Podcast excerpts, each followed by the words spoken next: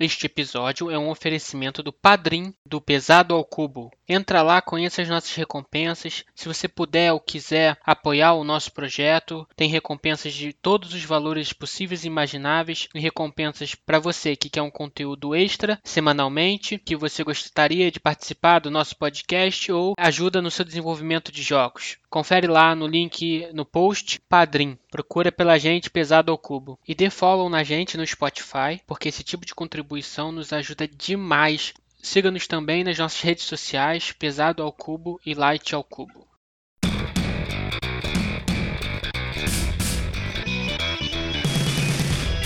Fala pessoal, bem-vindos a mais um Pesado ao Cubo. Meu nome é Mário Medeiros e é oito ou oitenta. Quando fazem uma versão board game de um jogo eletrônico, ou é muito bem implementado, ou é uma porcaria completa. Fala pessoal, aqui é João Amaral. E se não bastasse fazer uma série de jogos eletrônicos de sucesso, lançar um board game de sucesso, tem gente que ainda é referenciado em outro board game com um personagem.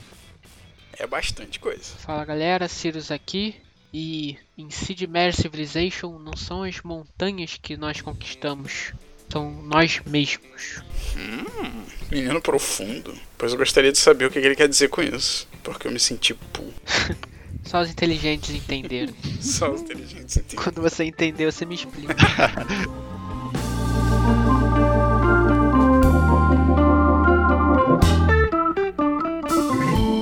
Pessoal, essa semana, essa quinzena, né, na verdade, a gente teve poucas mensagens aí no nosso episódio do Top três dois mil e vinte, dois mil e vinte e um, mas foi uma semana bacana porque a gente deu início ao nosso Padrim, que tá aí já com alguns apoiadores. Um destaque aí pro pessoal que teve a gente desde o começo, né? Tem o Toledo e Silvio, o Guilherme, que acompanha a gente desde do, do primeiro episódio. Sempre comentou nos episódios, né, cara? Labaldoinho também, que tava com a gente desde o começo. Eduardo Andrade, que é nosso amigo designer aí, que já fez episódio com a gente. E o Pedro Garcia, Pedro Musopovo, que também é, tem jogado bastante comigo no Discord, tem jogado coisa pra caramba recentemente. Então o pessoal que tá apoiando aí bastante, obrigado, pessoal, por apoiar nosso trabalho. O objetivo é a gente melhorar cada vez mais, até conversei com, com vocês, falando com o pessoal, pra gente poder melhorar a qualidade do áudio, co- conseguir editar num tempo menor e trazer mais coisas aí pra vocês. Esse que é o objetivo, né? O objetivo do Padrinho é justamente a gente melhor, melhorar a nossa, o nosso conteúdo pra vocês, né? Tanto como qualidade, como o João falou, como também pra gente conseguir poder dedicar mais tempo a, ao, aos nossos episódios, de repente ao YouTube, que a gente tá começando aos pouquinhos, conteúdo no Facebook que a gente tá fazendo agora, pra gente conseguir fazer um conteúdo bacana aí, tentar ser alguma referência no Brasil dentro desse nicho do nicho que são os jogos pesados. E cara, uma coisa muito legal que teve essa semana é que a gente pode sim confiar nas estatísticas do Spotify, Mário. Lembra que eu falei que a gente tinha cinco países Foi. de estatísticas no Spotify e é realmente verdade. Bruno Vasconcelos me mandou uma mensagem lá no nosso Instagram que ele é um brasileiro é, do Ceará que tá morando na Alemanha já há um tempo, tá morando em Stuttgart e ele ouve o nosso podcast de Stuttgart. Então Rapaz. tá aí da onde veio o, o nosso ouvinte da Alemanha. Nosso ouvinte da Alemanha. Uma surpresa, né, cara, que a gente teve. A gente não acreditou a princípio, a gente achou que fosse um misclick ou alguma parada zoada, assim, algum bot. Mas, ok, temos um ouvinte oficialmente da Alemanha e, teoricamente, de outros quatro países aí, né? Depois discorda. Mandem mensagem pra gente, pessoal que tá ouvindo fora do Brasil, pra gente poder falar aqui também. Pois é, bem bacana, cara. Obrigado aí pelo apoio de todo mundo. Só ouvindo você já apoia a gente bastante. E não esquecendo, cara, um dos nossos apoiadores, que é o Guilherme Toledo, que acompanha a gente lá desde o começo, cara, ele tá fazendo um podcast, cara, desde o finalzinho do ano passado. Podcast pelo nome Mercado de Ações, que tá lá na Ludopédia. Ainda não tive tempo de escutar, mas tá, pô, na lista aqui, na agenda pra eu botar. Tá com nove episódios e, assim, o Guilherme é um cara que eu, eu conhecia, isso é uma coisa interessante que eu já falei com vocês, eu conhecia o Guilherme antes de saber que ele era o Toledo que comentava com a gente do podcast. Que quando eu tava jogando dezoito xis xis, jogando mais, é, com uma galera aqui lá do Rio, o pessoal, tipo, tava jogando num, num site que é o dezoito xis xis Games. Aí um dos, um dos caras que tava jogando regularmente com, com o Mil e com o L P P era o Guilherme, que a gente jogava dezoito xis xis bastante, tal, nesse sistema de turno, e depois eu fui descobrir que ele era o Guilherme Toledo que acompanhava nosso podcast. Então assim, foi... Foi bem, foi bem legal e, pô, é um cara que tem muita experiência aí no dezoito xis xis, gosta bastante desse tipo de jogo, jogo econômico e dezoito xis xis, então tá fazendo um podcast aí com certeza com bastante propriedade. Prometo que, que irei ouvir para poder falar com um pouquinho mais de opinião. Está aí nossa dica do Mercado de Ações do nosso amigo Toledo Silva e agora oficialmente Padrim também do nosso canal. Oh, muito bacana, cara. É, eu dei uma olhada no podcast do cara, tá? E o, uma das paradas que eu achei legais é que ele tá bem, não vou dizer similar, mas bem próximo da nossa ideia de podcast, né? São geralmente jogos mais pesados que ele tá falando. Ele tá falando, eles estão focados aqui nos dezoito xis e nos jogos mais econômicos, que são geralmente os pesadões do hobby, né? Ele fala aqui, por exemplo, uh, do Food Chain Magnate, que é um jogo que a gente já falou também no nosso podcast. Então, pra quem gosta do nosso conteúdo, provavelmente o conteúdo do cara vai bater ali, vai estar tá mais ou menos na mesma vibe, vai lá ouvir uma opinião diferente, um jeito de falar diferente. Cara, tem bastante a adicionar aí, de repente, no hobby, nessa parte dos jogos pesados. Bem bacana o podcast do cara, Mercado de Ações, acessa lá, tá na Ludopédia. Só um adendo aí, galera. Nós fomos convidados pela galera do Gambiarra Board Games para participar de dois episódios. Falamos aí de jogos para entrar nesse mundo de jogos pesados, né? Falamos de Euro, dezoito xis, War Games, falamos de jogos de família, euros. Então dá uma conferida lá, são dois episódios, cada um aí com quarenta minutos a uma hora. Bem legal a discussão, cara. Obrigado aí, galera do Gambiarra Board Game, por convidar a gente. E aí a gente tá junto, hein? Em breve teremos mais participações e parcerias por aí. E último recadinho, galera, a gente também está participando do Prêmio Ludopédia de Podcasts. Então, se você gosta da gente, está ouvindo aí e acha que vale a pena, dá o seu voto lá no Prêmio Ludopédia, porque se a gente tiver entre, pô, já os cinco finalistas ali, já é significativamente gratificante para todos nós aqui. Então, por favor, se você gosta da gente, deixa lá seu voto. Abre dia vinte e dois agora, segunda-feira, deixa lá o seu apoio pra gente.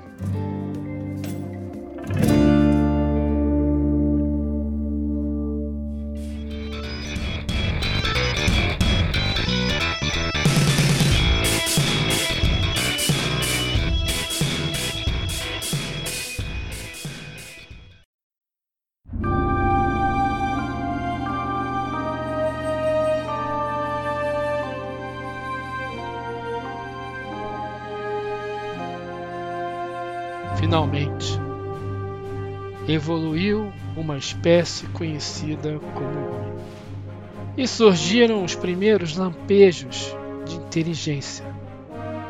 Os frutos da inteligência foram muitos: fogo, ferramentas, armas, caça, agricultura, compartilhamento de alimentos, a família, a aldeia e a tribo. Agora, era necessário mais um ingrediente, um grande líder para unir as tribos em conflito, para desfrutar do poder da terra, para construir um legado que resistisse ao teste do tempo, a civilização.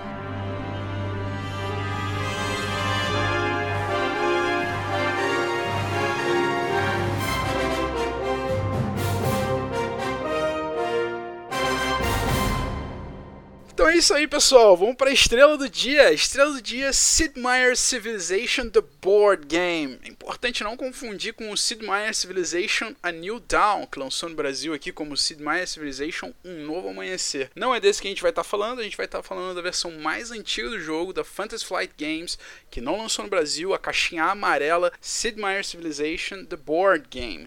Um jogaço. E é importante também não confundir com Sid Meier's Civilization The Board Game, tudo junto, de dois mil e dois, que é, ah, é outro verdade. jogo, tá?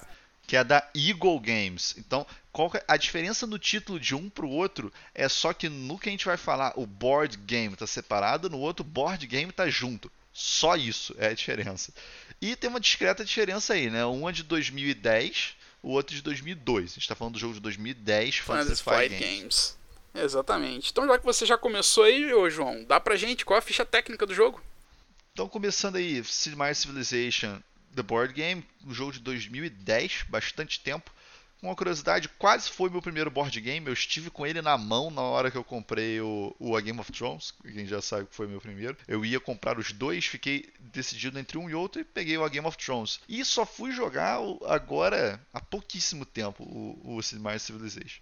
Tá como rank duzentos e quarenta e três geral no B G G, que é um rank bem alto para um jogo de dois mil e dez. E no ranking de estratégia ele está com cento e oitenta e dois. O jogo de dois a quatro jogadores, recomendação aí para quatro jogadores, de cento e vinte a duzentos e quarenta minutos. E ele está com um peso aí de três vírgula oitenta e nove. O que vocês têm a dizer de três vírgula oitenta e nove do Civilization? Acho que tá bem justo, cara. Não diria nem pra cima, nem pra baixo. Tá ali no que eu acredito que seja o válido pra ele. É, a gente jogou recentemente e a gente acabou de explicar a regra pro João e falou: ué, só tem isso de regra?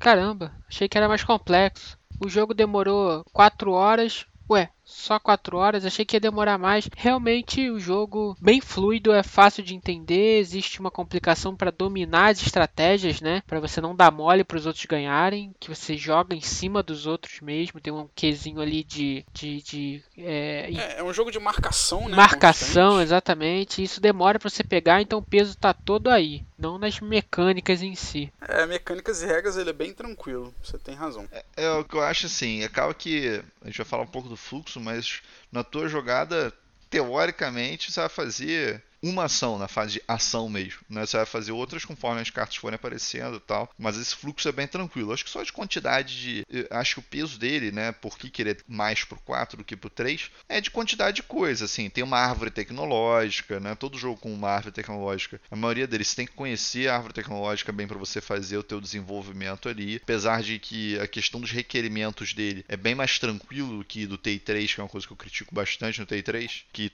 faz um peso maior de você ter que ter a tecnologia específica para fazer o upgrade. Ele não tem isso, então acho que facilita, mas ele tem uma árvore tecnológica, por exemplo, que você tem que conhecer as tecnologias para jogar bem. Então acho que isso é uma coisa que bota peso no jogo. Sim, justo. Mas acho que o peso dele tá mais também no fato dele ter várias formas de ganhar, então meio que... Algumas raças são até, algumas civilizações, né, são até meio que direcionadas para uma estratégia, mas tem várias civilizações que não são direcionadas, elas são bem genéricas.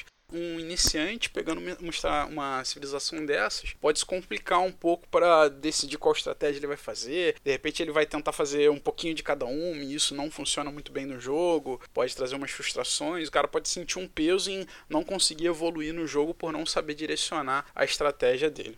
E o designer dele é o Kevin Wilson, que na verdade eu não conheço nenhum outro jogo do Kevin Wilson, não sei vocês. Tem um monte, ele é famoso. Mas mentira, tem um monte. Fantasy Fly, Mariola, que é, que é fanboy. O Kevin Wilson é famoso, cara, da época que a Fantasy Flight era da, não era da Asmodee Games, ainda era uma produtora entre aspas pequena, ela, ainda, ela era maior dos Estados Unidos, mas não era maior global, que é o caso da Asmodee. E o cara produziu aí, dentre eles, Descent, Arkham Horror, Fury of Drácula, uma série de jogos famosos aí da, da Fantasy Flight, o Doom na época, Cosmic Encounter, que é o top um aí do Tom Vessel. Tem bast... Ele teve uma participação no Game of Thrones, tô vendo aqui agora. Teve participação, o, o falecido Warcraft The Board Game, né, de dois mil e três, o que era do Warcraft três, Frozen, com a expansão Frozen Throne. O cara participou de muito jogo da Fantasy Flight, porque na época a Fantasy Flight ela não era uma produtora como as produtoras meio que são atualmente, né? Atualmente parece que a produtora entra em contato com um designer ou, ou ela não é vinculada, é, né? Ou o contrário, o designer entra em contato com a produtora e eles fecham um acordo que vão produzir. Não, na época a Fantasy Flight contratava um cara de carteira assinada, você vai ser meu designer. E o maluco ficava na empresa cinco, seis, dez anos, sei lá. Era, era o caso do Christian. Obviamente o Christian era o dono, mas obviamente o, o Kevin, o Corey Konietzka, essa galera toda era contratada e eles, por isso que eles têm muitos jogos e todos da mesma produtora. E às vezes jogos assim, entre aspas, alternados, né? De, ah, o jogo base é de um e a expansão é do outro, mas eles ficavam brincando disso também, de um fazer expansão pro jogo do outro. Justo. E temos aí de mecanismo, cara, para eles, grid movement não é padrão, o combate dele é um pedra, papel, tesoura, que tá com o mecanismo do B G G, por incrível que pareça, tem o variable player power, tem trading, tem no jogo, apesar de não ser tão frequente. É bem baixo, né, pra galera que não gosta de jogo que tenha muita negociação. Isso. É muito baixo, como eu, o trade dele é muito suave. Tem mais, tem um manejozinho de mão, que também não é tão, tão frequente assim. As principais coisas do jogo são isso. Ele não coloca action selection, tá? Mas eu diria que é um action point, né? Na verdade, action point allowance. Porque você ganha ações dependendo da quantidade de cidades que você tem. Sim, sim. Poderia ser um action point allowance. No B G não colocou nada em relação aos action points. As ações em si. Realmente um action point allowance é um... Eu acho que é a principal do jogo, inclusive. Ah, é um quatro x, né? O padrão quatro x dele tá dentro dos padrões quatro x, mas ele é bem diferente nas outras coisas que ele tem. Ele consegue implementar de um jeito com personalidade, na minha opinião. E, e João, quer dizer que você quase comprou esse jogo lá no começo? Meu primeiro board game jogado moderno poderia ter sido Sid Meier's Civilization. Poderia ser. A, aquele jogo que você poderia ter vinte partidas, poderia ser Sid Meier's Civilization. Olha só. Olha que legal, cara. Você podia ter vinte partidas erradas de Civilization. Viu? Ao invés de vinte eu poderia ter desenvolvido um Civilization melhor. Isso que eu ia Isso. falar, porque você pegou. Numa mão você tinha Civilization, Sid Meier, na outra você tinha Game of Thrones. vinte anos depois você só jogou Civilization direito. vinte anos depois você jogou Civilization com a regra certa e ainda não, não, não jogou o seu primeiro board game que você teve na mão com as regras corretas. Isso. Muito impressionante isso. Sirius, dá aquela descritiva rápida do jogo pra gente. O que, que é Sid Meier's Civilization? Cara, é você levar a sua civilização à grandeza, seja pelas artes, seja militarmente, seja pela ciência e a economia. É exatamente igual ao jogo de computador, mas transportado brilhantemente para a mesa e com a interação com seus amiguinhos. Por isso que o jogo é magnífico. E eu nunca joguei o jogo de computador, mas já sei que quem jogou abria até mais o jogo. É, quem jogou pira no jogo de tabuleiro, porque é muito bem implementado. Eu particularmente acho muito bem implementado. Pode reclamar de muita coisa do jogo, mas ele é redondinho dentro da sua proposta, dentro da sua, das suas mecânicas e dentro do que você espera de um Civilization e ainda mais conhecendo Civilization no computador. Então, pessoal, como o Silvio falou aí, Civilization é um jogo onde você vai começar o jogo com uma das grandes civilizações da história, sejam os romanos, os gregos, os russos, os alemães, enfim. E você vai tentar levar essa sua civilização a grandiosidade, a glória de ser a maior civilização daquele pequeno mundo ali de dentro do jogo, onde vão ter entre duas e quatro civilizações lutando por essa glória. Basicamente o jogo ele tem quatro condições diferentes de terminar. O jogo ele termina quando uh, algum jogador triga o fim de jogo, e existem quatro triggers de fim de jogo possíveis. Seriam eles o cultural, que é quando um jogador, os jogadores vão subindo numa trilha de cultura, eles vão gastando os pontos de cultura que eles produzem ao longo do jogo para subir numa trilha de cultura. Quando um jogador chegar no último passo dela, esse jogador triga o fim de jogo. A segunda condição possível é um jogador fazer uma tecnologia de nível cinco. As tecnologias no jogo elas são feitas no estilo pirâmide. Você coloca duas tecnologias de nível um para ter uma em cima delas duas, no meio, né, entre o meio das duas, de nível dois. E sem relação uma com a outra, que para mim é a melhor coisa nesse jogo. E sem relação de pré-requisito, exatamente. Quando você faz tecnologia, você faz o que você quiser, desde que você tenha uma base de duas para fazer do nível seguinte. Então, se você quiser, por exemplo, uma de nível três, você tem que ter no mínimo duas de nível dois, e para você ter duas de nível dois, você tem que ter três de nível um, tá? Como uma piramidezinha mesmo, se você tentar desenhar na sua cabeça. Então o segundo trigger é tentar fazer a tecnologia de nível cinco. Só existe uma carta de tecnologia de nível cinco no jogo. O primeiro jogador que fizer ela faz o trigger de fim de jogo via tecnologia. A terceira condição de final de jogo é a condição financeira. Existem umas moedas no jogo que você vai coletando conforme você vai jogando. Você ganha algumas moedas físicas de algumas formas e tem algumas moedas também que não são físicas, não são tokens de moedas. Que você, por exemplo, se você controlar uma, um determinado local do mapa, você vai ter aquela moeda.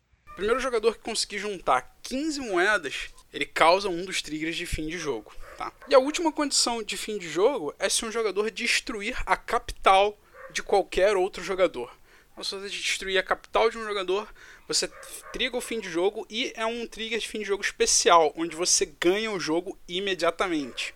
Nas outras condições de fim de jogo, você joga até o final da rodada e, se no final da rodada mais de um jogador tiver trigado o fim de jogo, eles disputam a vitória contando os pontos de evolução, quanto cada uma de suas civilizações evoluiu.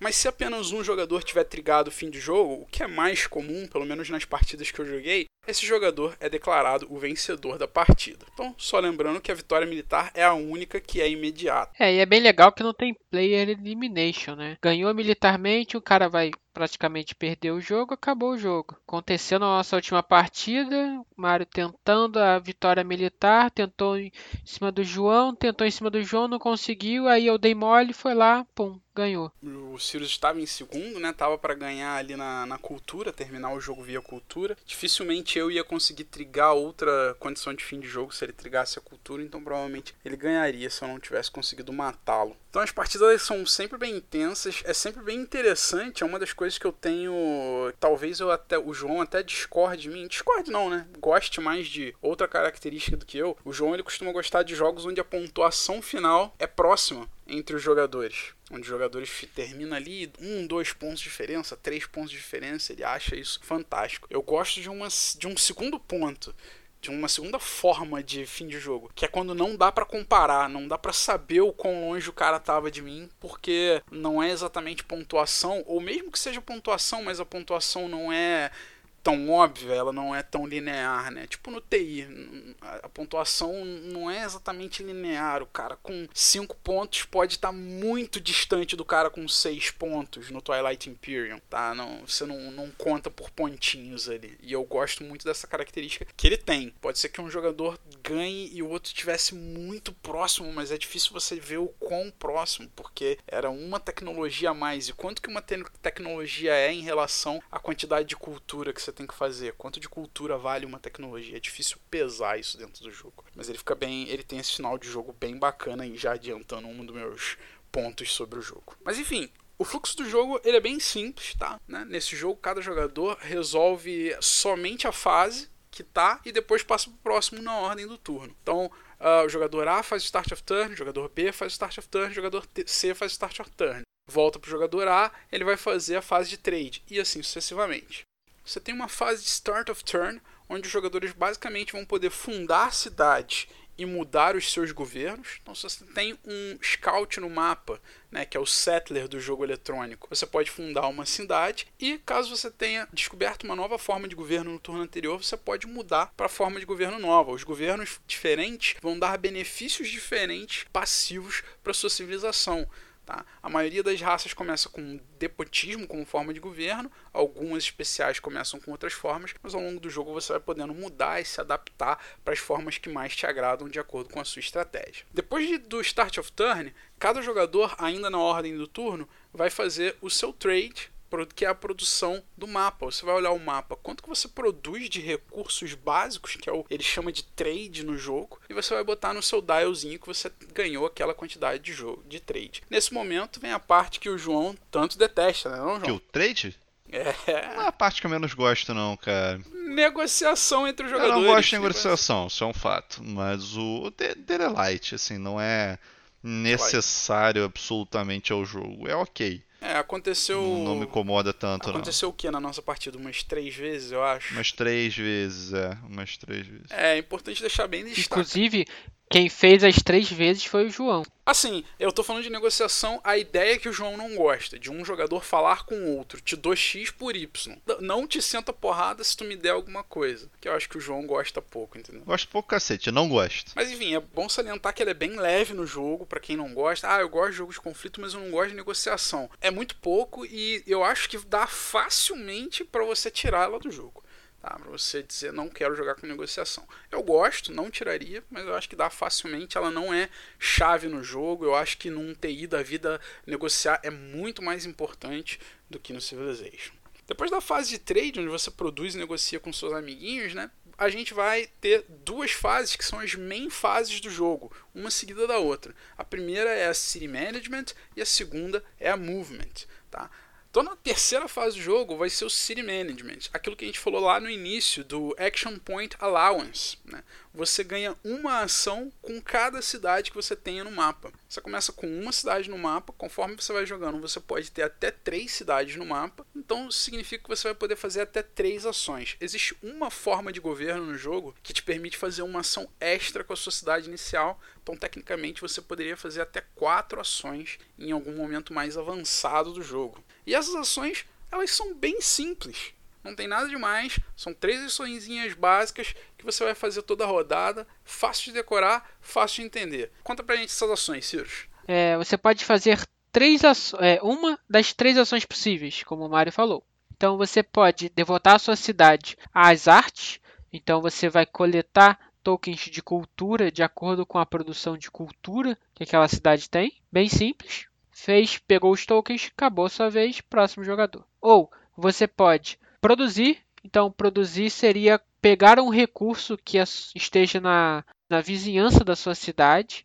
Então recurso seda, é, é, trigo. Você pega um recurso desse e bota no seu estoque, acabou a sua ação. E a última, a última é a construção. Você pode construir uma figura plástica, uma unidade militar, ou você pode produzir, estocar essa produção que a sociedade teria agora, para produzir no futuro o dobro. Então você dobra a produção futura, nesse turno você não faz nada. Você também pode fazer uma construção ou uma maravilha nessa ação. Inclusive, essa ação de dobrar a produção, ela é muito usada para construir as maravilhas, que são as paradas mais caras do jogo de se construir. Raramente você vai conseguir construir uma maravilha sem dobrar a sua produção, sem fazer o acúmulo de produção numa rodada para na próxima gastar o dobro da produção da cidade fazendo a sua maravilha. É, cara, basicamente de recurso, eu vou te falar que ele até tem menos recurso do que eu esperaria para um Civilization Game ou para um quatro X. Ele tem esse trade, que é o recurso geral, tem as moedinhas que você pode usar como recurso para algumas ações, mas basicamente ela é a pontuação de jogo. A gente ainda tem é, os recursos que eu chamaria de especiarias no próprio, no próximo jogo digital, porque quem jogou, para o jogo digital ele chama de, de, se não me engano ele chama de trade goods, ou é, são, são especiarias realmente, então é seda, incenso, ferro, então são, é, são artigos de troca que são mais raros e eles são basicamente feitos para você ativar ações de tecnologias específicas. Tem uma tecnologia, por exemplo, que você gasta incenso para ganhar cultura, tem outra que você gasta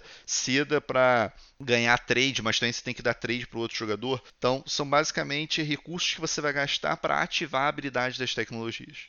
E interessante que essas habilidades de tecnologias, elas não contam para aquela sua única ação que você faz no turno. Então ele tem um, um quê de tableau building, né, que você vai fazendo ali com as suas tecnologias. É, mais ou menos. E por fim tem a cultura. Cultura, cultura que...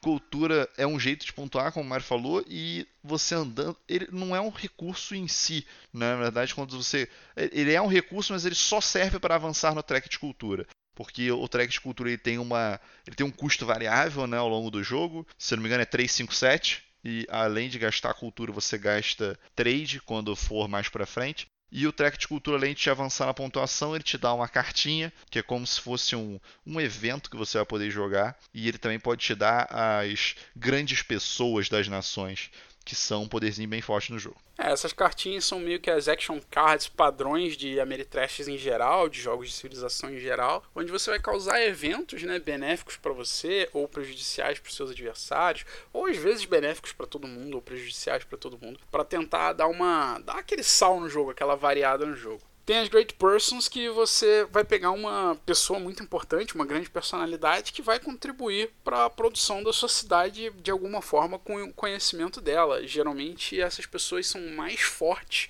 né? A produção delas são melhores do que as produções das construções que a gente tem. Bom, depois da fase de construção, que a gente deu uma alongadinha aí, vem a fase de movimento. Mesma coisa, na ordem do turno, cada jogador vai fazer todos os seus movimentos no mapa. Você vai mover todas as suas peças. Inicialmente, cada peça começa com um movimento baixo, de dois passos, mas conforme você vai desenvolvendo tecnologias, algumas tecnologias podem aumentar se você escolher essas tecnologias específicas que aumentam o movimento. Então, por exemplo, o Horseback Riding é uma tecnologia baixa de nível um, nível baixinho, mas que já aumenta o seu movimento para três e você consegue se mover um pouco mais. Nessa fase vão ser resolvidos os combates, vai ser resolvida a exploração, onde o mapa começa todo virado para baixo, todo escondido, todo oculto, e conforme você vai andando, você vai explorando o mapa e vendo o que aparece. Inclusive, uma das coisas legais do jogo é que ele tem um sistema onde o mapa ele é explorado dependendo de onde partiu a exploração, né? Ele, você não simplesmente vira o tile e deixa lá do jeito que está, de forma aleatória. Você vira o tile e aponta ele numa, na direção oposta à direção de onde veio a exploração. Ele tem uma setinha, né?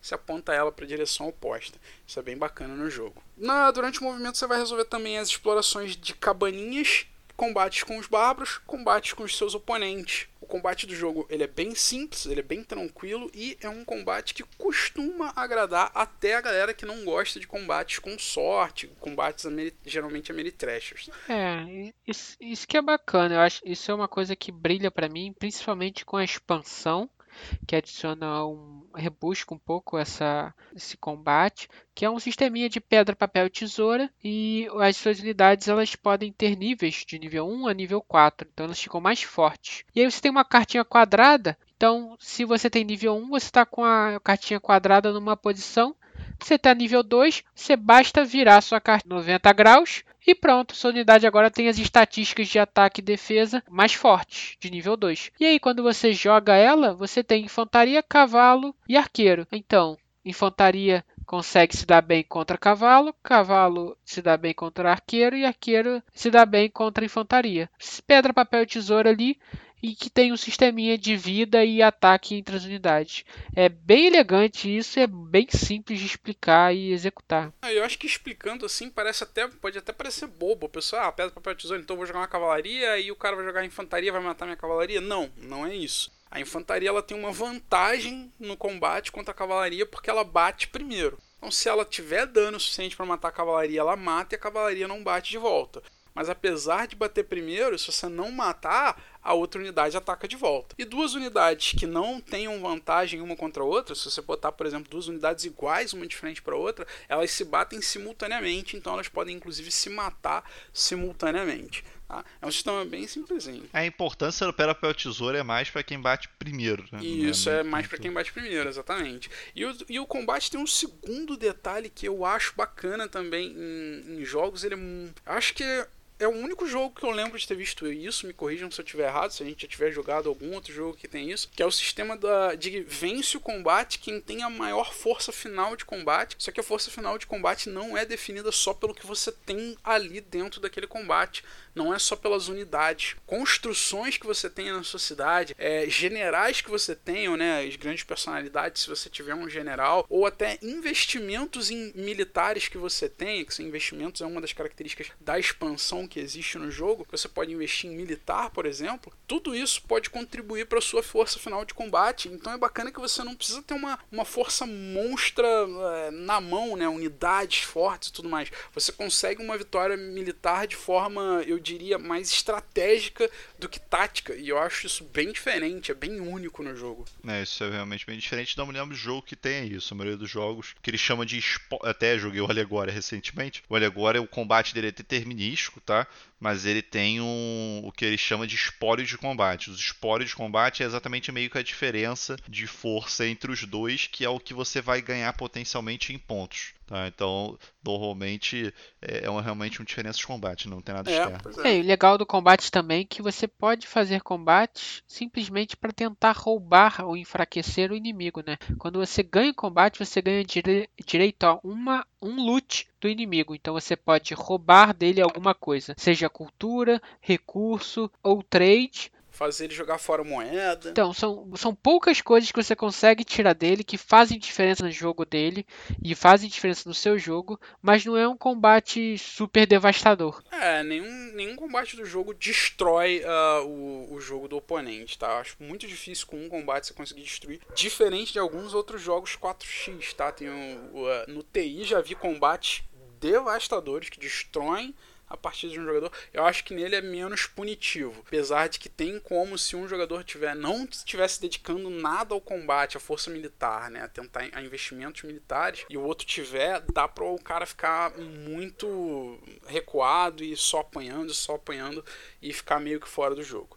Mas acontece, mas não, em geral o combate dele é bem mais tranquilo, você não sente, não tem aquela guerra fria tão intensa quanto na maioria dos quatro X, o combate é mais papum, mais direto. Bom, depois da quarta fase, que é essa fase onde você vai movimentar as unidades, vem a fase de pesquisas tecnológicas, que também, para mim, é um diferencial do jogo, ela é diferentinha dos outros, enquanto que na maioria dos jogos geralmente você, a pesquisa tecnológica seria provavelmente ali parte do city management, né? Ah, escolha uma das ações da sua cidade e você vai dedicar a sua cidade a descobrir uma tecnologia. Acho que a maioria dos jogos tem mais essa cara. Nele não, você tem uma fase só de tecnologia, onde cada jogador pode é, pesquisar uma e apenas uma tecnologia. Só que é um custo muito interessante. Você lembra do trade lá que a gente falou que você ganha na segunda rodada? Então você gasta todo o teu trade para fazer uma tecnologia, não importa o nível dela. Então eu tenho vinte de trade, vou fazer uma tecnologia de nível um,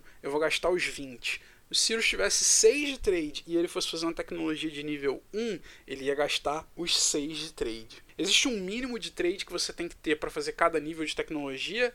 Você precisa ter no mínimo isso para fazer uma tecnologia daquele nível. Mas você tem vinte e um, você pode fazer tecnologia de nível quatro. Mas você vai fazer uma tecnologia de nível um, ainda assim você tem que gastar os vinte e um que você tem. Eu acho isso bem legal, porque assim você dedicou toda a sua força de pesquisa da sua nação para descobrir algo. Não importa se aquele algo é fenomenal ou é algo lá da base. Você teve que dedicar aquele tempo, aqueles pesquisadores, o salário da galera é o mesmo, não importa. Eu acho que isso é uma implementação bem bacana. E aí você vai construindo a sua piramidezinha e eu acho que essa é a parte mais legal do jogo, né? Apesar dele já ter o seu Variable Player Power inicial, ele tem esse Build Your Own Variable Player Power que a gente vem falado aí nos últimos episódios de alguns jogos que tem, onde na quarta, quinta rodada já tá todo mundo com uma árvore tecnológica totalmente diferente. Você vê a estratégia de cada um ali no mapa pelas margens, pela árvore tecnológica de cada um. Eu acho que isso fica muito maneiro, é muito legal ver que tá todo mundo diferente, que tem civilizações realmente diferentes no jogo, a forma como elas crescem,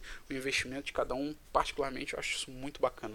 Acho, eu, eu gosto muito desse, disso também, Mário, mas uma das coisas que eu acho mais maneiro é que, além de cada um ter sua árvore tecnológica, cada um tem a sua civilização de um jeito totalmente diferente, e não só pela tecnologia e pelo poder especial assimétrico que você começa o jogo, mas também pelo seu modelo de é, governo, que cada um pode ter, ser feudalismo, monarquista, democrático, pode estar na anarquia. Isso faz uma puta diferença durante o jogo. E atrelado a isso, tem que cada cidade tem uma, uh, um alinhamento, digamos assim. Ela é devotada a algum tipo, ela tem um pensamento específico. Então pode ser uma cidade que você tenha militar, focada ali em tipo os espartanos ali, você ganha bônus de militar, você ganha algum, ah, algum poderzinho ali voltado a militar, mas você também pode ter uma outra cidade em outra região do mapa focada em recurso, você, ela, ela te dá um recurso, te dá também uma moeda que já é um ponto a mais de vitória, né? Você precisa de quinze moedas no final,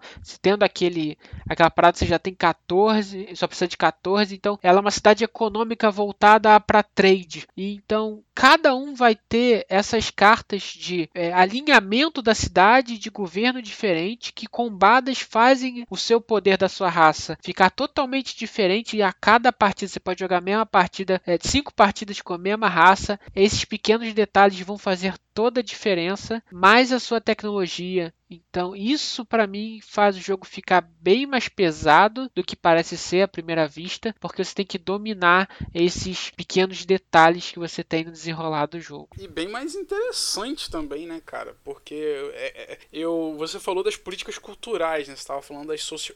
das políticas sociais, aliás, as social policies, que são de uma das expansões. Mas eu acho que dentro do que você falou, talvez você nem tenha reparado, mas me deu aquele estalozinho que é muito muito interessante, que acaba que cada jogador tem uma cidade dedicada a um tipo de ação também. Então meio que dentro do jogo você deixa uma cidade fabricando unidades, uma outra cidade fazendo, coletando recurso, sim, e uma outra cidade se dedicando à cultura. E a cidade que se dedica à cultura ela tem pouca produção, então ela não consegue fabricar unidades, você consegue dividir. Isso também fica muito maneiro no jogo, cara. Isso também fica diferente de partida para partida, mesmo você jogando com a mesma raça. É um dos detalhes bacanas aí do jogo. E yeah, é legal também também quando você constrói uma construção perto da sua cidade, é meio que você está modificando os recursos naturais ali do lado, né? Então você fez uma construção, então aquela região adjacente à sua cidade não vai te dar só um, um de produção, ele vai te dar um de produção mais dois de trade, quer dizer, ele vai mudar os recursos naturais daquela regiãozinha.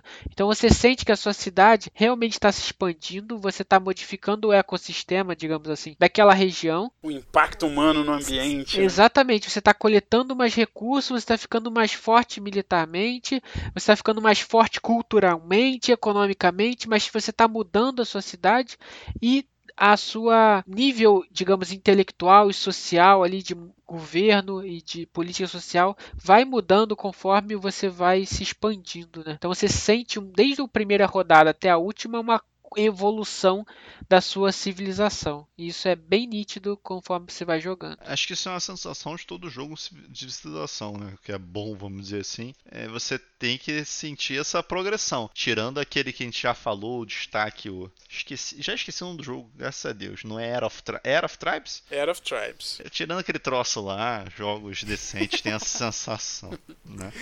E sobre a disponibilidade dele, Joãozinho? Disponibilidade, cara. Aquele esquema, né? Fantasy Flight. Acabou. Infelizmente. Não tem mais jogo. Acabou milho, acabou pipoca. Quem tem, tem. Quem não tem, compra no mercado secundário em algum lugar, porque não tem disponível esse jogo novo. cento e vinte dólares no eBay. Achei aqui uma cópia. Infelizmente, tá a, gente não costuma, a gente não costuma falar de jogos uh, out of print, tá? Eu particularmente evito falar de jogos out of print. Mas esse jogo eu acho que ele merece muito destaque, porque ele é um jogo muito bem desenhado, tá? Você pode ter a opinião de não gostar dele, o João eu acredito que não tenha gostado tanto. Imagino que hajam muitas pessoas que não gostem do jogo, mas ele é uma obra-prima do Ameritrash, pra galera que curte Ameritrash, pra galera que é Ameritrash de carteirinha, que gosta de Civilization. É um jogo muito bom, cara. Eu gostaria muito... Esse é um jogo que eu gostaria muito que fosse reprintado, que a Fantasy Flight conseguisse uma licença. Ela já tem a licença, tá? Porque ela faz o New Down. Então eu não sei por que, que eles escolheram não fabricar mais esse. Ah, não sei se é alguma coisa com o designer, porque o designer saiu da Fantasy Flight, enfim. Realmente não tenho ideia de por que motivo eles não produzem mais, mas eu acho um jogo sensacional que merecia muito ser reprintado. Componente do jogo. Sirius, o que, que tu acha deles? Cara, componentes excelentes. Todos os tiles de mapa são grande, está tudo disponível ali, não tem nenhum detalhe que eu acho que vale a mencionar de ponto de melhoria, nem nada assim. É, tem uma coisa que eu não gosto, que são as relíquias que você pode jogar com essa variante, que elas são bem disfarçadinhas ali no mapa, não, não gostei muito não, mas a gente não joga com isso, né? Então, é, não tem nada que eu acho que deva melhorar, nem de escrito na carta, nem nada escrito na carta que já tem interpretação dúbia, nem nada no, no Player Aid. Inclusive o Player Aid é excelente, porque você explica a regra só explicando o Player Aid, e depois você tá na sua vez, você olha lá o que se pode fazer, tá lá a fase, tá tudo descrito, bem simples, não precisa olhar o manual para nada durante uma partida. É um dos melhores Player Aids que eu já vi na vida. Não, e, não, e não tô brincando, não tô zoando. É um dos melhores, provavelmente top cinco, top três player aids que eu já vi na vida pra te ajudar a jogar o jogo. Muito bom, muito bem organizado. Pra te aidar. Pra te aidar, é, pra te ajudar, pra, pra ser um, uma ajuda mesmo de pra jogo. Pra ser um player aid, né? Pra ser um player aid, não é, não é player board bonitão, com um monte de coisa e cheio de arte, não. Ele é um player aid flat. Ele é uma folha de papel, um, deve ser um, um A cinco... talvez um A seis, né, uma folha de papel pequenininha e só texto, não tem nenhuma figura, mas ele te diz tudo que você precisa saber, é sensacional. E pra você, Joãozinho, fã dos Eurogames, o que, que você achou dos componentes desse Ameritrash? Cara, tão, tão ok, acho que tão, tão na média ali, qualidade direitinha, é... sobreviver ao tempo, o, o teu aí, inclusive, apesar é, de uns marquinhos mortos. Já tem ele há dez anos. Eu acho que tem os componentes, ok, nada fora do normal, mas bem justos os componentes dele. É, ele, eles são inclusive de uma... Não, é porque eles são inclusive de uma época que a Fantasy Flight uh, fazia muito jogo de miniatura. Né? Ela lançava só jogo com miniatura, só Ameritrash bonitão. Na época que a Fantasy Flight era o que a Simon é hoje em dia. E eu acho até interessante eles terem decidido não fazer tanta miniatura, o exército é só aquela bandeirinha, é diferentezinho. Uhum. É, ficou curioso. Até passando um pouco aí agora em arte, design gráfico, como vocês já falaram um pouco do Player Age, eu acho que as coisas todas dele tem que estar no local que tem que estar, não teve nada que me gritou aí na partida que poderia estar diferente de, de arte.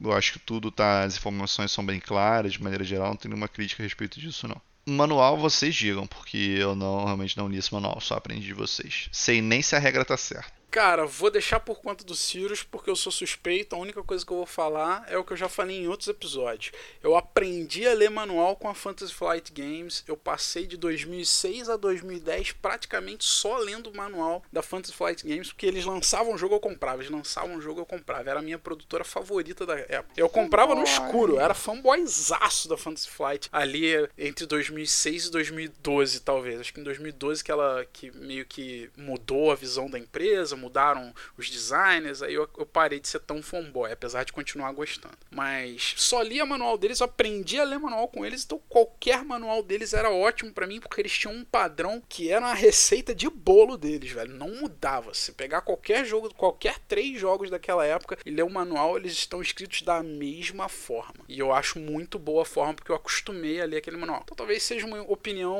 enviesada, né? Uma opinião não válida, porque eu gosto, porque foi como eu acostumei a, a ler manuais. É, do mesmo jeito que eu gosto muito dos manuais da What's Your Game, que tem um estilo também, aquele negócio que eu digo que divide em cores as ações e tal. Acho que isso Sim. até vai um pouco do gosto pessoal. Mas, Sirius, fala aí. Cara, eu não li o manual, só consultei, na verdade, conforme eu fui jogando, aprendendo, eu fui dar uma consultada, uma aqui, outra ali, mas nada demais, não li o manual por completo, mas é aquilo, né, padrão Fantasy Flight antigo, então todos os manuais que eu já li daquela época são excelentes, inclusive na época que eu estava conhecendo os jogos de tabuleiro e modernos, que o Mário estava me apresentando vários, ele apresentava um jogo da Fantasy Flight atrás do outro, e cara, eu cheguei a falar... Nossa, eu gosto de todos os jogos dessa editora. Você me mostrou todos os jogos até dois mil e doze. Eu acho que eu gostei de todos os jogos que tinha. E você naquela realmente época, acha que né? todos. E é. Depois que eu fui experimentando outros que eles lançavam, comecei a ver que não estava tão bom assim. Não é tão e bom comecei... assim. É, mas até dois mil e doze pode comprar e você vai se divertir. É... Vai ter um público. Se eles você tiver o gosto parecido com o meio do Mário... Um pouquinho puxando para Ameritrash, você pode comprar sem ler sobre o que, que é os jogos dessa época que você vai curtir. A decadência fica clara quando a empresa começa a produzir Samurai, Tigres e Eufrates, esses Eurogamezinhos assim, sabe? Aí você percebe que a, que a empresa Ameritrash realmente se desandou, perdeu o rumo, já, já era. era, não é mais a mesma coisa. Não.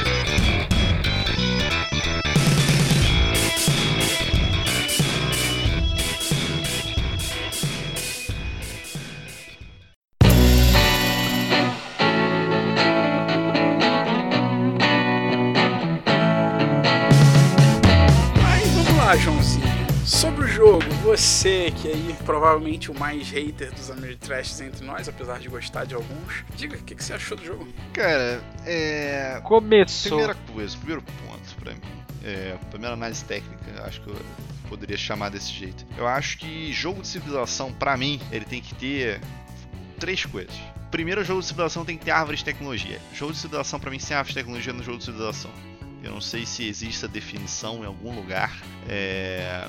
mas isso tá na minha cabeça. Eu acho que a árvore de tecnologia dele é muito interessante, no sentido de você fazer o esquema da pirâmidezinha, é... você não ter que ficar olhando trezentos e vinte e cinco pré-requisitos. Eu acho que a árvore de tecnologia, quando ela tem um pré-requisito específico, ela tem que ser tipo Golden Ages, é um track que você vai andando. Agora, se você faz um deck de, sei lá, quarenta cartas e você tem que ficar gravando ou olhando um esquema, qual tecnologia você tem que ter, poder fazer a outra, eu acho péssimo. Então, pela escolha de design deles, fazer de carta, eu achei muito interessante. As tecnologias têm sentido, ela tem uma progressão de sentido. Se você está fazendo, por exemplo, a, a pontuação lá da cultura, você tem uma tecnologia de nível um que você troca um recurso, três culturas, se não me engano. Bem. Tem uma de nível dois que faz por cinco, tem outra que faz por sete. Então, tem essa ideia de evoluir a mesma coisa, se você quiser, apesar de você poder mudar a tua estratégia ao longo do jogo. Então, eu acho que, que isso é bem positivo. Então, acho que esse ponto aí eles executam legal. É, além disso, eu acho que não é necessário, só que a maioria dos Civilization Games são quatro X. Eu não acho que isso não é um ponto necessário para mim, tá? Mas a maioria deles vai ser um quatro X, às vezes vai ter menos ou mais alguma coisa. Por exemplo, é, gentes. Gentes é considerado por alguns Civilization Game. É... Gentes não tem exploração, tá? Não tem exploração e não tem nem combate. Então ele não tem um, uma parte aí do Forex. Não que eu acho que seja necessário. Mas uma coisa que eu acho que tem que ter, que ele me passa menos, tá? Nesse jogo, não que não passe, ele passa por outras questões do jogo, é, é a divisão em eras. A maioria dos Civilization Games, até o Era of Tribes, é... normalmente divide o jogo em eras. Essas eras podem ser divididas por vários motivos. Talvez cartas de evento que vão ficar diferentes, ou situações do jogo que vão se modificar. Eu acho que no Civilization ele tentou colocar de maneira que as tecnologias que são as eras, são as tecnologias... É, a evolução pessoal de cada jogador. Exato. Definiu... Você não tem uma evolução global. Definiu a era daquele jogador. Ele tá numa era mais avançada isso. que eu, porque ele tem tecnologias melhores. E eu acho que, inclusive, melhores. Isso é remanescente do, do jogo de tabuleiro, que o jogo de tabuleiro, pra quem não conhece o, Civi... o Sid Meier é, Civilization, pense no Age of Empires, que isso também tá é, é, é digital, talvez né? seja mais popular, né, do digital. É... que talvez seja mais popular que o Sid Meier. Você às vezes tá num nível, tá, sei lá, na era bronze, e o teu parce... o ca... teu cara que tá jogando contra você tá na pré-história ainda. Isso é individual, e eu acho que ele tentou passar isso no jogo. Então a... A... acho que isso foi realmente a escolha de design. Então esses três fatores, eu acho que ele executa de maneira interessante, de maneira adequada dentro do que eu vejo no Civilization Game. É, então eu acho o design legal. Eu acho a implementação dele em relação ao jogo digital muito boa. Eu joguei o jogo digital algumas vezes. É... Um dos problemas que eu tinha pro jogo digital as primeiras vezes que eu joguei, é que o tutorial do jogo digital, pra quem não jogou, ele, ele passa pelos aspectos mais básicos do jogo, mas ele não passa pelos aspectos mais avançados do jogo. Então eu não, eu não gosto de jogar um jogo digital que seja difícil, por exemplo, um Crusader Kings, um jogo, um Grand Strategy Game de, digital, em que eu não conheça todas as regras do jogo, porque eu comparo muito com board game. Board game eu sento, tch, aprendo as regras, depois eu jogo. E o jogo digital tem, tem a ideia de talvez te, te ensinar jogando. Eu acho isso ruim. Então eu acho que ele implementou bem. Eu, eu consigo ver todas as regras, tudo que ele implementou do digital. A única questão é, ele cai, não vou dizer falha, mas dentro do meu gosto pessoal, o problema que eu tenho com a maioria dos Civilization Games, tá? É, eu acho que a maioria dos Civilization Games tem um foco razoável no combate. Não é que ele não tenha outro jeito de ganhar sem ser combate, tá? Mas ele, ele, ele tem um... um uma necessidade de você fazer o combate. Nem foco, é necessidade. Isso que é uma necessidade, acho que esse é o termo. Ele, Clash of Cultures, que eu joguei recentemente com vocês também, é, eles têm uma necessidade de eu fazer o combate. Mal comparando o Through the Ages, ele tem uma necessidade de fazer o combate? Tem. Só que no True Tales eu, eu, eu vejo uma maleabilidade maior. Eu falei isso pra vocês na partida. No True Tales eu tenho mais action points, então eu consigo continuar a minha estratégia e fazer o combate. Se eu tiver que focar um pouco mais pra me proteger, beleza, eu perco um turno, me fortaleço, e depois eu fico meio que metade dos meus action points pra minha estratégia e metade dos meus action points pra manter ali um militar. Nesse jogo, por ele ter poucas, é, poucas ações no turno, por cidade você vai fazer uma ação, tirando as cartas. Aconteceu na, nessa partida, né? É... de eu estar focado numa estratégia de cultura, né? Eu ia fazer estratégia de cultura, estava na dúvida um pouco entre a cultura e a tecnologia, então até não fui tão forte como deveria, mas teve um momento que eu tive que abrir completamente mão das minhas ações por pelo menos três a quatro turnos para me proteger do Mário. E isso numa, é, na partida pro jogador, para mim, é uma coisa que fica um pouco frustrante ao longo do jogo, porque eu tenho que abrir a mão da minha estratégia para me proteger de um jogador, e talvez, e ne, foi nesse momento inclusive que o Sirius me passou na cultura. Não que ele não tivesse um bom build, mas eu deixei de ter que fazer cultura do jeito mais intenso no meu para poder, poder me proteger do Mário. Então isso é uma sensação do, do Ameritrash, que existe combate, existe tudo, ter que abrir mão da minha estratégia, mas eu achei um pouco intenso o quanto eu tive que abrir mão da minha estratégia. Okay, é válido. Então é, é isso, é um jogo que, se eu for colocar na gavetinha ali de outros Civilization, de Civilization Games, não é meu Civilization Game favorito, não tá nem no top três Civilization Game, mas eu reconheço quem gosta do jogo, quem gosta do design, é um design bem sólido, só realmente não é pra mim e pra quem tem o meu estilo de jogo. É, mas eu não sei se você notou, porque durante os ataques do Mario em cima de você, eu tive que abrir mão de algumas ações, de algumas coisas que eu tinha planejado, pra tentar te ajudar a não fazer o Mario ganhar o jogo. Pra tentar me atrapalhar, né? A pesar um pouco pra cima de mim. Sim, sim, eu sei, sim. Eu tive que abrir mão, ele, você teve que abrir mão pra se construir, e eu tive que abrir mão de várias coisas que eu queria fazer pra fazer o Mario ficar, te enfrentar de forma... Pra retardar o avanço. Exatamente, e eu fiz isso algumas vezes, e isso acabou salvando sua pele, e no final eu acabei me dando mal lá porque eu perdi a atenção em algum momento. Mas, assim, isso faz parte do jogo. Você tem que, você tem que ganhar antes que o outro ganhe. E o outro não vai ganhar se você não ajudar o cara que tá apanhando. Então, essa forma de, do jogo apresentar uma forma de ganhar o jogo no combate faz com que todos os jogadores tenham que se fortalecer se alguém estiver indo na direção dessa estratégia.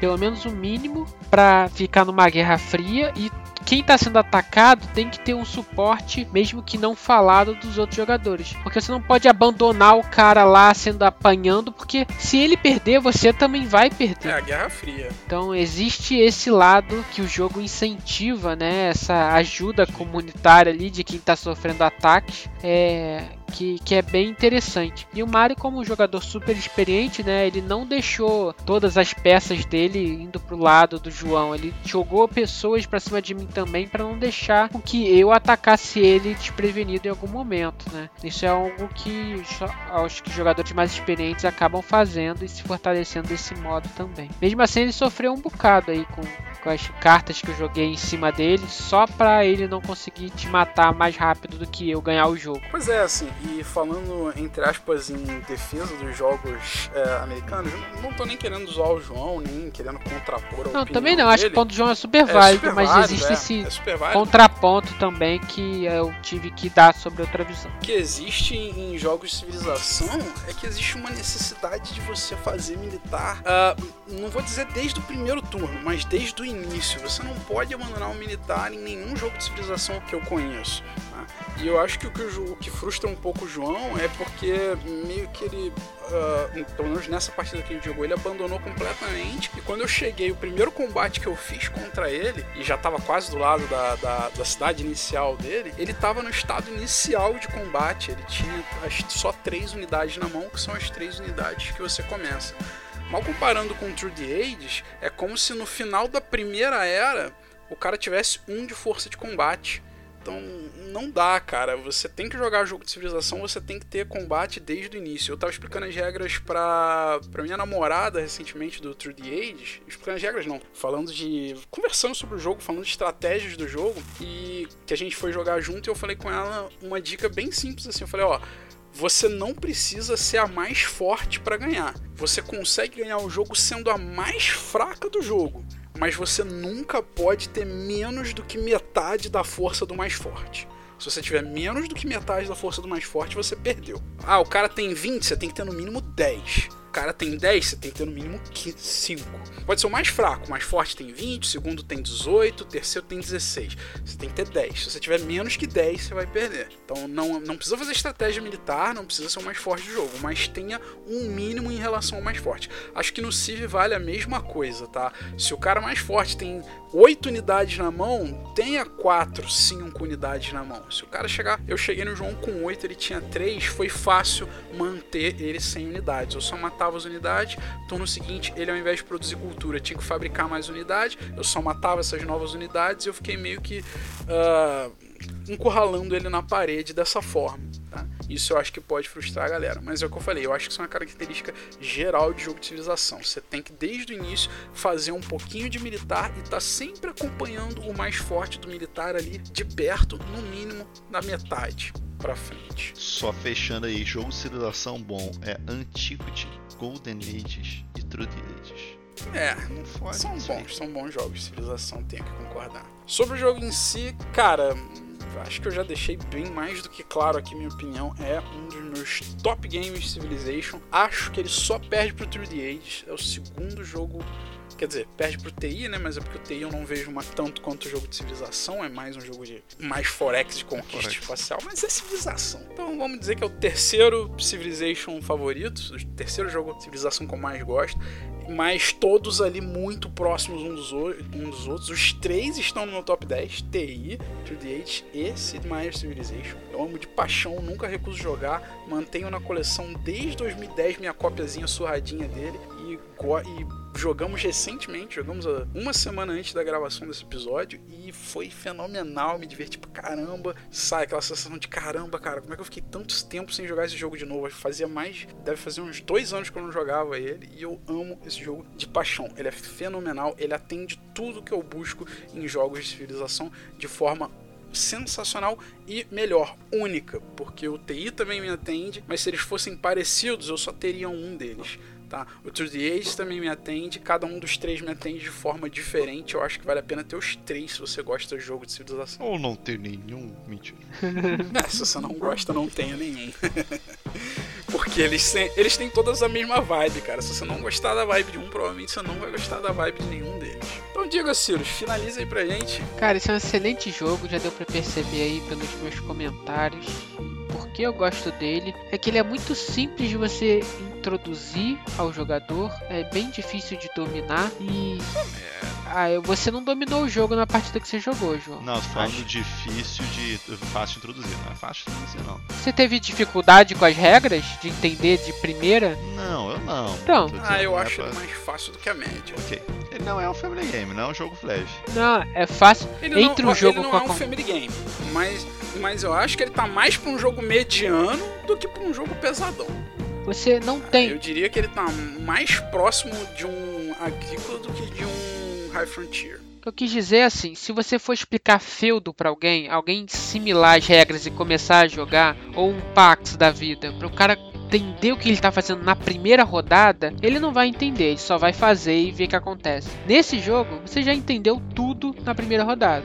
Você não vai fazer os combos da melhor forma possível e evoluir sua civilização da melhor forma possível, mas você já está entendendo o que você está fazendo. Então ele é intuitivo. Né, exatamente, é. Ele é intuitivo, por isso ele é, isso é um ponto mega positivo para mim. Ele tem essa de rejogabilidades infinitas, porque sua civilização pode ser a mesma, mas você vai fazer um building nela totalmente diferente cada partida de acordo com a situação que outros jogadores impõem no jogo. E até de acordo com o terreno, de acordo com a situação do próprio jogo, né? Conforme Exatamente. o mapa for abrindo, os outros jogadores, a raça, a civilização que os outros jogadores escolheram, as tecnologias que os outros jogadores estão fazendo, tudo isso influencia o jeito que você vai jogar. Se tem alguém vindo militar pra cima de você ou não, isso influencia diretamente.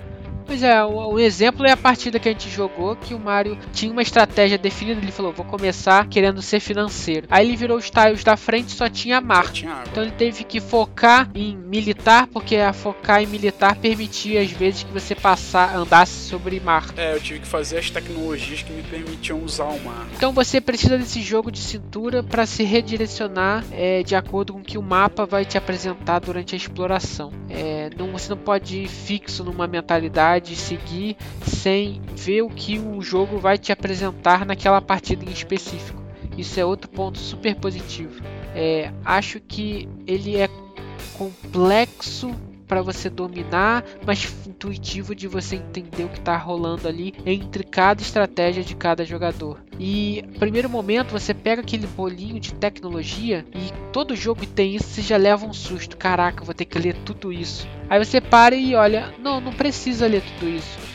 Tem as cinco primeiras são de nível um, então eu preciso só ler as cinco de nível um e decidir qual que eu quero fazer e traçar uma estratégia. É, e se dois jogadores estiverem competindo pela mesma estratégia e um terceiro ficar numa estratégia sozinha, ele não tem mais vantagem que os dois estão competindo.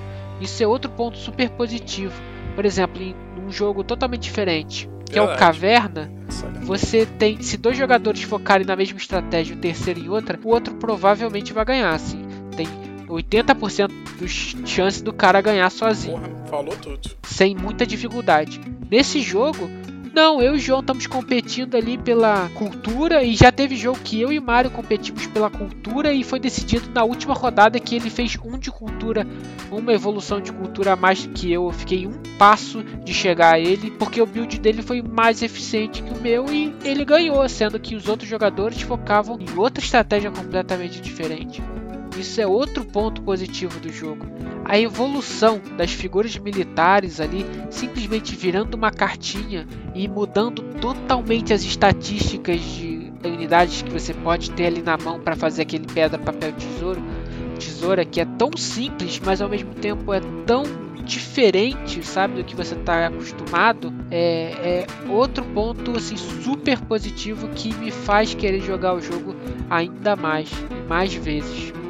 Então ele tem uma mutabilidade, você tem que ter um jogo de cintura. Ah, e acho que a gente não falou, você não pode focar em todas as estratégias e acabar despontando em uma no final. Você tem que focar em uma desde o começo, mas o começo que você vai começar a focar depende de alguns fatores, né? Principalmente do mapa que vai ser apresentado a você no decorrer da partida. Então existe como você é, começar numa estratégia e migrar para outra e ir na outra, mas você não pode seguir nas quatro possíveis até o meio do jogo e depois mirar em uma. É, vou te dizer que talvez eu consiga jogar em duas... nas três primeiras rodadas, né? Um plano A e plano B. Exatamente. Mas na quarta rodada você meio que já tem que decidir qual deles você quer seguir e ir num só. Mas você salientou um ponto, esse ponto que você falou foi, pra mim, chave, velho, chave. Isso é detalhe do jogo top, top notch, é, assim. Eu não, nunca joguei ele, peguei uma carta que eu falei, putz, essa carta é desequilibrada.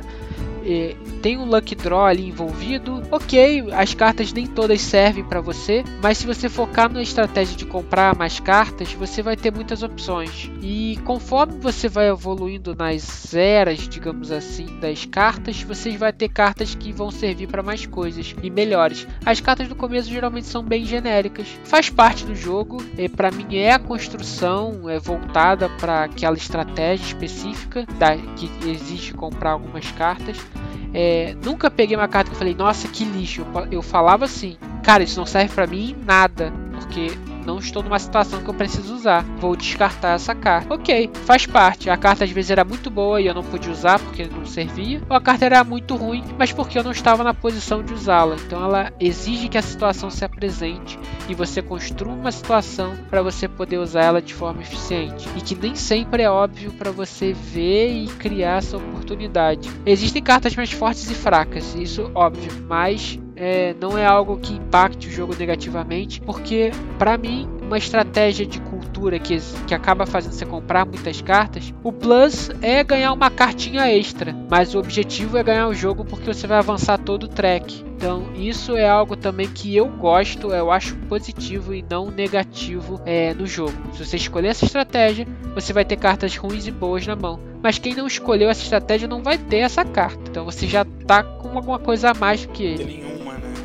Você já tem algo... É, então pra mim é um jogo que as pessoas precisam conhecer, e de preferência com todas as expansões, principalmente a expansão que adiciona as cartas de combate nesse formato que a gente está descrevendo, né, Mário? Eu nem sei como é o jogo sem essa expansãozinha do combate, não sei se pode falar. Não, basicamente é, o, o combate é o mesmo, a regra de combate é o mesmo, só que na, o que mudou, né, do jogo base pro jogo com expansão, que eles fizeram uma substituição, é que no jogo base você, quando você comprava a unidade, esse o João ia odiar. A unidade, ela tinha uma força aleatória e ela era sempre igual dos dois lados.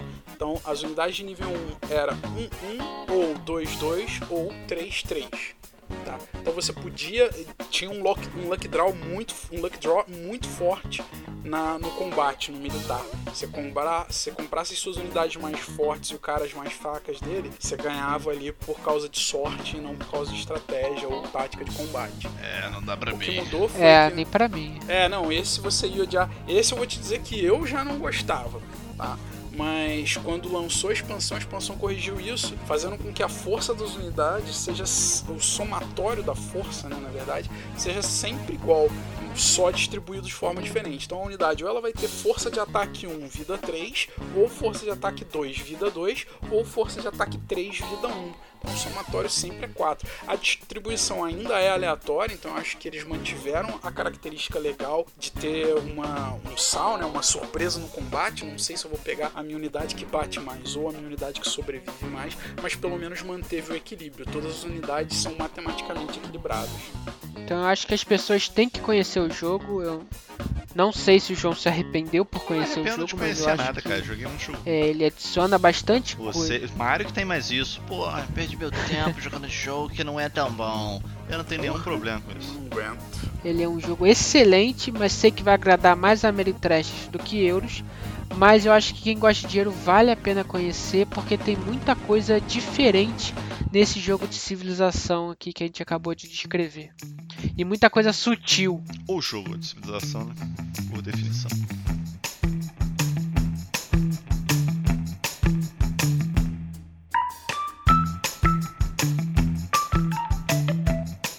já falamos um pouquinho, né? Mas recomendação de jogos parecidos, já falei. Pra mim, a minha, minha recomendação, quem tem mais o, o Euroside, acho, é, Through the Ages, acho que é uma, é uma sugestão de nós três, né? Nós três gostamos muito. Tem nosso podcast a respeito. É, a seguir é o Golden Ages. Golden Ages, que eu acho que também nós três recomendamos. Também nós três recomendamos. O Golden Ages, na verdade, eu, eu não sinto tanto nele a pegada de civilização, porém ele tem a árvore de tecnologia, ele tem tudo, tem a movimentação no mapa, é, até refletindo melhor, eu sinto nele sim a pegada de civilização, mentira. É. Ele tem, ele tem. Eu vou falar que, eu, eu tirando o True Tales, é o único Civilization game que eu tenho aqui, eu acho.